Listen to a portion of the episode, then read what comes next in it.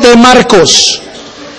Y el tema de hoy es, eh, como todos los que hemos estado eh, revisando en, las últimas semanas, bastante interesante, pero hoy eh, no quiero solamente mencionarle a usted la, narrativa, ah, como lo hice en la, última lección, sino que quiero leer todo el pasaje. Quiero leer todo el pasaje bastante largo, pero prometo que vamos a ir al grano una vez que terminemos la lectura. Pero por favor, síganme con la lectura, porque es importante que no se pierda usted, porque hay varios sucesos, varios eventos que están narrándose y que son ah, de verdad muy, muy, muy importantes. Así que mantenga la línea conmigo de lo que estamos leyendo y luego vamos a saltar a unos puntos bien, bien poderosos en esta fracción de la palabra. Marcos capítulo 3. Marcos capítulo 3, versículo 7. Marcos capítulo 3, versículo 7. Repito, Marcos capítulo 3, versículo 7, y estoy leyendo de la nueva traducción viviente. Miren lo que dice la palabra del Señor. Jesús fue al lago con sus discípulos y una gran multitud lo siguió.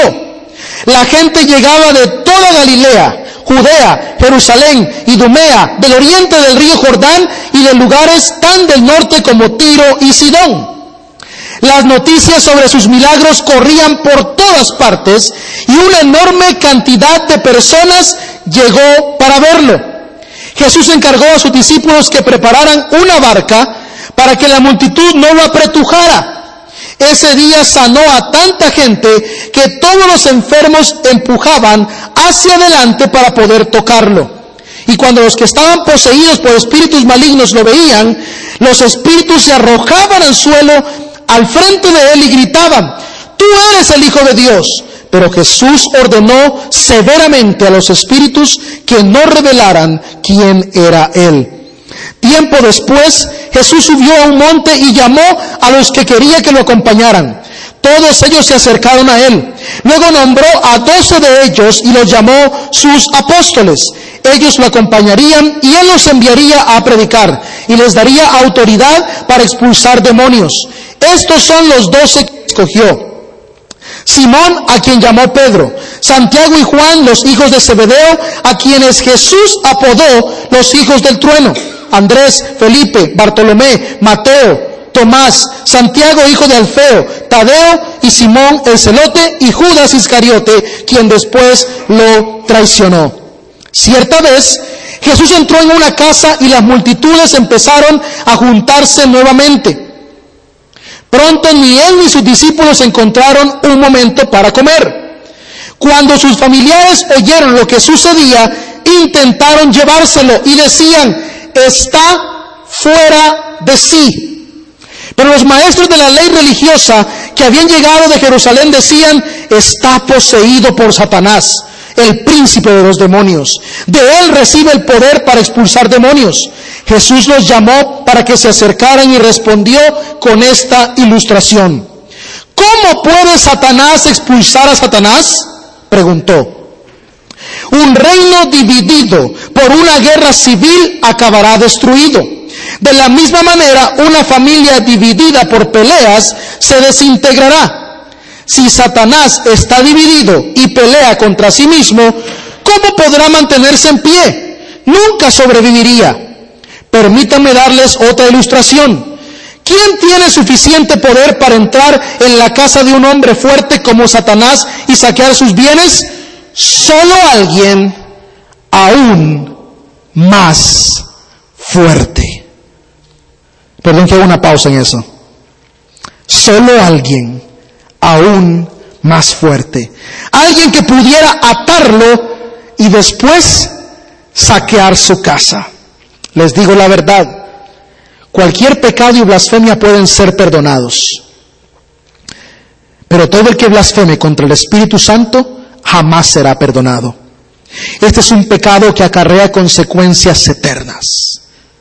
Les dijo esto porque ellos decían, está poseído por un espíritu maligno. Luego, la madre y los hermanos de Jesús vinieron a verlo. Se quedaron afuera y le mandaron a decir que saliera para hablar con ellos. Había una multitud sentada alrededor de Jesús y alguien dijo, tu madre y tus hermanos están afuera y te llaman. Jesús respondió, ¿quién es mi madre? ¿Quiénes son mis hermanos? Entonces miró a los que estaban a su alrededor y dijo, miren, estos son mi madre y mis hermanos. Todo el que hace la voluntad de Dios es mi hermano y mi hermana y mi madre. Amén. Yo no sé cuántos se percataron de detalles que tal vez antes no habían leído o pasaban desapercibidos, pero todas estas historias están conectadas. Y Marcos capítulo 7, perdón, capítulo 3, versículo 7 al 35, tiene un tema en común, y te lo quiero decir, tiene un tema en común, se trata de quién Jesús es, se trata de la propia identidad del Señor. Quiero que te imagines la escena porque hay varios principios que son extremadamente poderosos para nuestra vida cristiana principios que todos debemos entender, no solo para comprender realmente este relato, sino principios que es importante comprender para una genuina transformación espiritual. El problema que muchos enfrentamos día a día es que conocemos mucho la escritura, pero no conocemos quién Jesús es. Y es una contradicción. Hay gente que memoriza versículos y los repite, los recita, cuando ora también los usa, de pelea en Facebook ahí debatiendo, otros sacan las cosas de contexto y son un montón de conocedores de versículos. Pero realmente el punto no está en cuántos versículos conoces, sino qué tanto sabes de quién es Jesús. No puedo entablar una relación con un autor solamente por conocer sus libros. Muchos de ustedes han leído a Max Lucado, por ejemplo. Pero ¿cuántos de ustedes conocen a Max? ¿Cuántos de ustedes se han sentado con él a conversar algún día? Nunca. O tal vez algunos de ustedes sí. Si hago esta pregunta en la parte americana, pues sí hay un montón de gente que todavía lo recuerda de cuando Max estuvo aquí en esta congregación hace muchos años. Pero ¿quién conoce a Max como amigo? Ninguno de los que estamos acá. Por leer sus libros no le conocemos a él. Es el mismo punto con la palabra de Dios. Leer la Biblia nos acerca al Señor, pero memorizarte el gran contenido bíblico no hace que conozcas a Jesús, pues los fariseos, los escribas y los saduceos poseían dominio profundo de la ley de Moisés, pero no conocían a Dios. No conocían a Dios. ¿Quién es Jesús? Cosas que me impactan de esta historia. Quiero con la primera aplicación. Jesús comenzó a ser tan popular que la gente venía a él para que lo sanara. La gente traía sus enfermedades. La gente venía con fe. La gente venía con aquel eh, eh, deseo interno de ser sanado. Y encontraban sanidad en Jesús. Pero no solamente había sanidades físicas, también había liberación del espíritu. Porque venían muchos que estaban poseídos por un espíritu maligno. Y Jesús expulsaba demonios. Y lo que hemos leído en Marcos es que era gran cantidad tras cantidad de personas que fueron sanadas y demonios que fueron sacados de cuerpos. Uno tiene ciertos relatos en los evangelios. Pero realmente el testimonio de Jesús es mucho mayor que no Juan lo dijo, yo no podría escribir todo lo que él hizo. Sin embargo, en la primera parte del texto que leímos hay algo que me llama la atención. Dice, todos venían a Él. Escucha esto. Todos venían a Él y Él sanó a muchos. Una frase que aparentemente no tiene sentido. Todos venían a Él y Él sanó a muchos. El texto no dice, todos venían a Él y Él los sanó a todos. El texto dice, todos venían a Él, pero Él sanó a muchos. Aquí hay un primer principio espiritual hermoso. Mucha gente viene a Jesús, pero no todos permiten que Jesús los sane. Mucha gente viene a Jesús con sus heridas, con su corazón dañado, con sus emociones pisoteadas, con el dolor y la angustia interna. Y algunos llevan años acumulando heridas y un cáncer espiritual del cual no pueden ser sanados porque se han conformado solo con venir a Él, pero no con conocerle para que Él los sane. Y esa es la gran diferencia que encontramos en el mundo cristiano hoy en día. Esa es la gran diferencia que encontramos cuando pensamos en Jesús. Muchos afirman ser seguidores de Jesús, pero su carácter no ha sido transformado, sus heridas no han sido sanadas, su vida aún carece de propósito, porque la gente sigue viniendo a Él porque tienen fe en Él, porque creen que Él es real, porque creen que existe, pero no permiten que Jesús los sane. Y yo te quiero decir una cosa, este año 2019 tienes que dar un paso de fe mayor, un paso de fe en que te abres al Señor y le dices, Señor, sáname, yo te necesito, mi corazón te necesita. Hay heridas que por mi propia cuenta no puedo curar, hay vergüenza, hay dolor, hay resentimiento que no puedo sacar, hay falta de perdón que está acumulado en mí. Yo necesito que me sanes. No permitas que un año más pase el mismo carácter siendo la misma persona todo el tiempo. Tienes que aprender una cosa, ningún seguidor de Jesús puede ser medicina para otro si él no ha sanado todavía. Y el Señor te llamó a ser medicina, bálsamo para los que están a tu alrededor, pero no puedes sanar ni ser bálsamo ni medicina para otros si no abres tu corazón a Jesús para que Él te sane primero. Lo necesitas. No puedes dar lo que no tienes. No puedes dar lo que no tienes. No seas de aquellos que vienen a Jesús y no permiten que Él los sane. Ahora lo siguiente, la siguiente escena, Jesús escoge a sus discípulos, a los famosos doce apóstoles. Viene un tiempo de restitución para Israel, un tiempo en que va a cambiar todo el panorama, el reino está siendo establecido, es una cosa impresionante. Y escoge a los doce, escoge a los doce.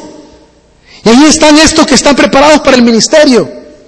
Y ahora va a ocurrir una escena que realmente me, pone a pensar. Mire, ya Jesús sanó a muchos. Ya ahora escoge a los doce.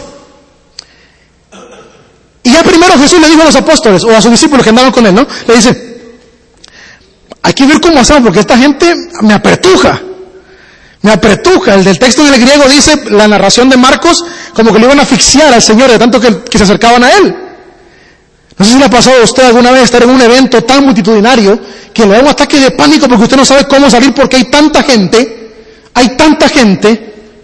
¿Se imagina usted estar en un lugar de esos multitudinarios donde la gente va, por ejemplo, yo me he puesto a pensar, vaya, por ejemplo, ahora que estamos viendo estas tomas de, de posición de presidente, por ejemplo, en México, en el zócalo de la Ciudad de México. ¿Se imagina usted en el zócalo de la Ciudad de México y usted dice, yo voy a llegar temprano porque yo quiero ver al presidente? Y usted se pone ahí el primerito, hermano. Desde las 8 de la mañana está ahí y se va llenando y se va llenando. Y se, a las 5 de la tarde usted dice, qué lleno está aquí, hermano. Y a esa hora le da ganas de ir al baño. ¿Cómo le hace? Yo he cuestionado eso. ¿Cómo le hace uno para ir al baño en un evento de eso? Si aquí que le diga permiso, ya va a ser muy tarde.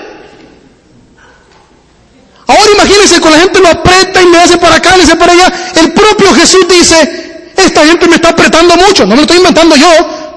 No es un chiste, Jesús dice, me están apretando. Miremos qué hacemos. Y en una de esas reuniones, en una casa, ocurre un evento que muchos pasan desapercibido. Estaba tanto Jesús manifestando ahí, no sé qué es lo que estaba haciendo el Señor.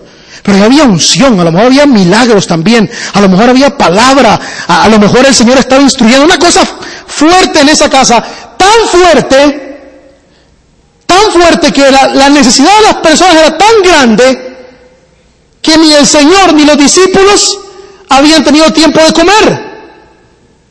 Como como usted dice, ay, se me olvidó almorzar. O que usted no lo crea, me pasa. ¿Sí? Duden, duden, sí. Se me olvidó almorzar. No habían comido. Y escucha porque esto es clave para entender lo que pasa después.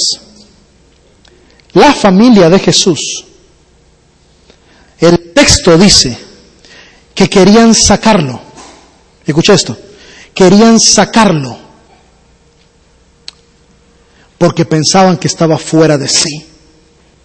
Se lo voy a traducir en palabras más entendibles. Querían sacarlo porque pensaban que estaba loco. Su familia, la familia de Jesús, está demente, está loco, ¿qué le pasa? No come, ¿qué están hablando? ¿Qué le pasa a ese hombre? Pero no solo termina ahí. Cuando la palabra dice que lo querían sacar, el término griego que, se, que aparece allí es el mismo término usado para arrestar a alguien a la fuerza. O sea que su familia querían agarrarlo y sacarlo prácticamente a la fuerza de donde él estaba. Note por favor que comienza la tensión aquí ahora con la familia. Hay gente que no lee esta parte y dice, ¿por qué Jesús dice, pues, quién es mi madre? ¿Cómo no va a decir eso si su familia de sangre no entiende quién es Él? No entiende cuál es su propósito. Y quieren sacarlo a la fuerza donde está. Porque creen que Él no puede coordinarse por sí mismo. ¿Quién le llamaría loco a Jesús? ¿Quién diría, no sé, Jesús, ese hombre está loco, por favor? ¿Qué le pasa? Loco ese ni come y las incoherencias que está hablando. ¿Quién se atrevería? Ninguno de nosotros, pero su familia se atrevió a hacerlo. Porque no sabían quién era Él. La escena pasa. Y luego Jesús se encuentra ante la segunda oposición. Mire, primera oposición al ministerio de Jesús, irónicamente, su familia de sangre. Irónicamente, su familia de sangre, primera oposición al ministerio de Jesús. Y segundo, aquellos que se llamaban líderes religiosos. Pero ahora cruzaron la raya. Ah, este es el que saca demonios. Ja. Lo hace en nombre de Satanás, seguro. Segurísimo. Satanás, el término significa acusador. Lo hace en nombre de acusador. Están poniendo a Jesús al mismo nivel de Satanás. Y él pacientemente no los reprende, no los ofende, pero usa un par de ilustraciones. Y la segunda es donde quiero que usted vea el siguiente principio de esta lección. Jesús le dice, permítame decirles otra parábola, por si no les quedó clara esta, por si no la captan. ¿Quién podría entrar a la casa de un hombre fuerte como Satanás, reconociendo Jesús que Satanás es fuerte? ¿Quién podría entrar? Y dice Jesús, solamente alguien más fuerte que él. Y no se queda ahí, sino que le dice a alguien más fuerte que lo ate, o sea, que lo amarre, o sea, que lo ponga quieto. Y no solo eso, sino que de paso, que le deje barrida su casa. ¿Quién puede? Y dice Jesús, solo alguien más fuerte. Yo no sé si te diste cuenta de esto, hermano, pero Jesús es más fuerte que cualquier cosa que te esté pasando hoy. Jesús es más fuerte que cualquier ataque del enemigo. Tal vez algunos de ustedes se sienten atacados por Satanás a través de diversas pruebas, circunstancias, adversidades. Adivina, adivinador. ¿Quién es más fuerte que Satanás? Jesús el Cristo más poderoso. Y no solamente tiene el poder para atar a aquel que te está dañando, sino también para limpiarte, para quitar el desorden que han causado en tu vida para purificarte, para darte un nuevo comienzo, para darte otra oportunidad. Nada de lo que estás pasando hoy supera la fuerza de Jesús. Porque un niño confía ciegamente en su padre, porque sabe que su padre es más fuerte que él, que lo va a cargar, que va a estar con él siempre. Esto es fe. Fe es saber que el que está conmigo es más fuerte que cualquier otra cosa que está afuera. Nuestro mayor problema, igual que el problema que tenían ellos, es que a veces tendemos a divinizar a Satanás. Uy, cómo ataca el diablo. Uy, cómo es el diablo, ¿verdad? Uy, el diablo aquí, el diablo allá. Y hablamos más del diablo, como aquellos cristianos que predican solo del infierno. Yo digo, Señor, ¿por qué no hablan del cielo? ¿Y qué me importa cómo es el infierno a mí si yo no voy para allá? ¿Y usted tampoco? Hábleme del cielo que ya me quiero ir. Pero hay gente que intimida con sus predicaciones. ¿A dónde va a ir si usted pierde la.? ¡No! Jesús es más fuerte, hermano. Jesús, escúchame esto. Jesús es más fuerte que lo que estás viviendo. Lo voy a repetir otra vez. Porque nadie dice amén. Jesús es más fuerte que lo que hoy estás viviendo. Y lo que hoy estás viviendo es algo insignificante que Jesús puede atar fácilmente y acabar todo en un abrir y cerrar de ojos. Debes creerlo. Debes creerlo. Y por último, Jesús está enseñando, último principio. Y dice, bueno, a ver, dice, bueno, ¿quién ¿quién está aquí enseñando? Bueno, no, dice. Tu madre y tus hermanos están allá afuera. Escucha esto. Tu madre y tus hermanos están allá afuera. Ajá. Y quieren que salgas. No. O sea, todavía no entran ellos. Quieren que él salga. Quieren que él salga. Y Jesús voltea a ver a su alrededor. ¿Se acuerda lo que, que habían querido sacar a la fuerza del otro lado? Y dice, ¿quién es mi madre y mis hermanos? Yo te voy a decir quién es mi madre y mis hermanos.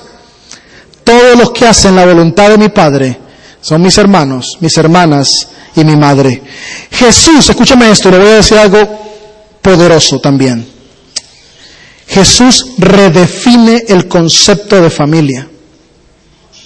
Su familia pensaba que por tener un vínculo de sangre con ellos, eso los hacía prioridad en el ministerio de Jesús. Pero si su familia no entendía quién era Él, ojo, Jesús no está rechazando a su familia de sangre, pero está priorizando a su verdadera familia. Pero siempre lo he dicho, los lazos sanguíneos pueden unir a muchos, pero la verdadera fraternidad no viene del lazo sanguíneo, sino de la conexión espiritual. Por eso yo siempre digo, la familia no es con quien naces, es a quien escoges. Y Jesús nos da un claro patrón. Si la familia fuera la que nace y la que debe estar ahí siempre, no tendríamos tantos padres irresponsables que abandonan hijos todo el tiempo y pretenden después ser honrados por sus hijos. Por favor, ¿qué descaro es ese?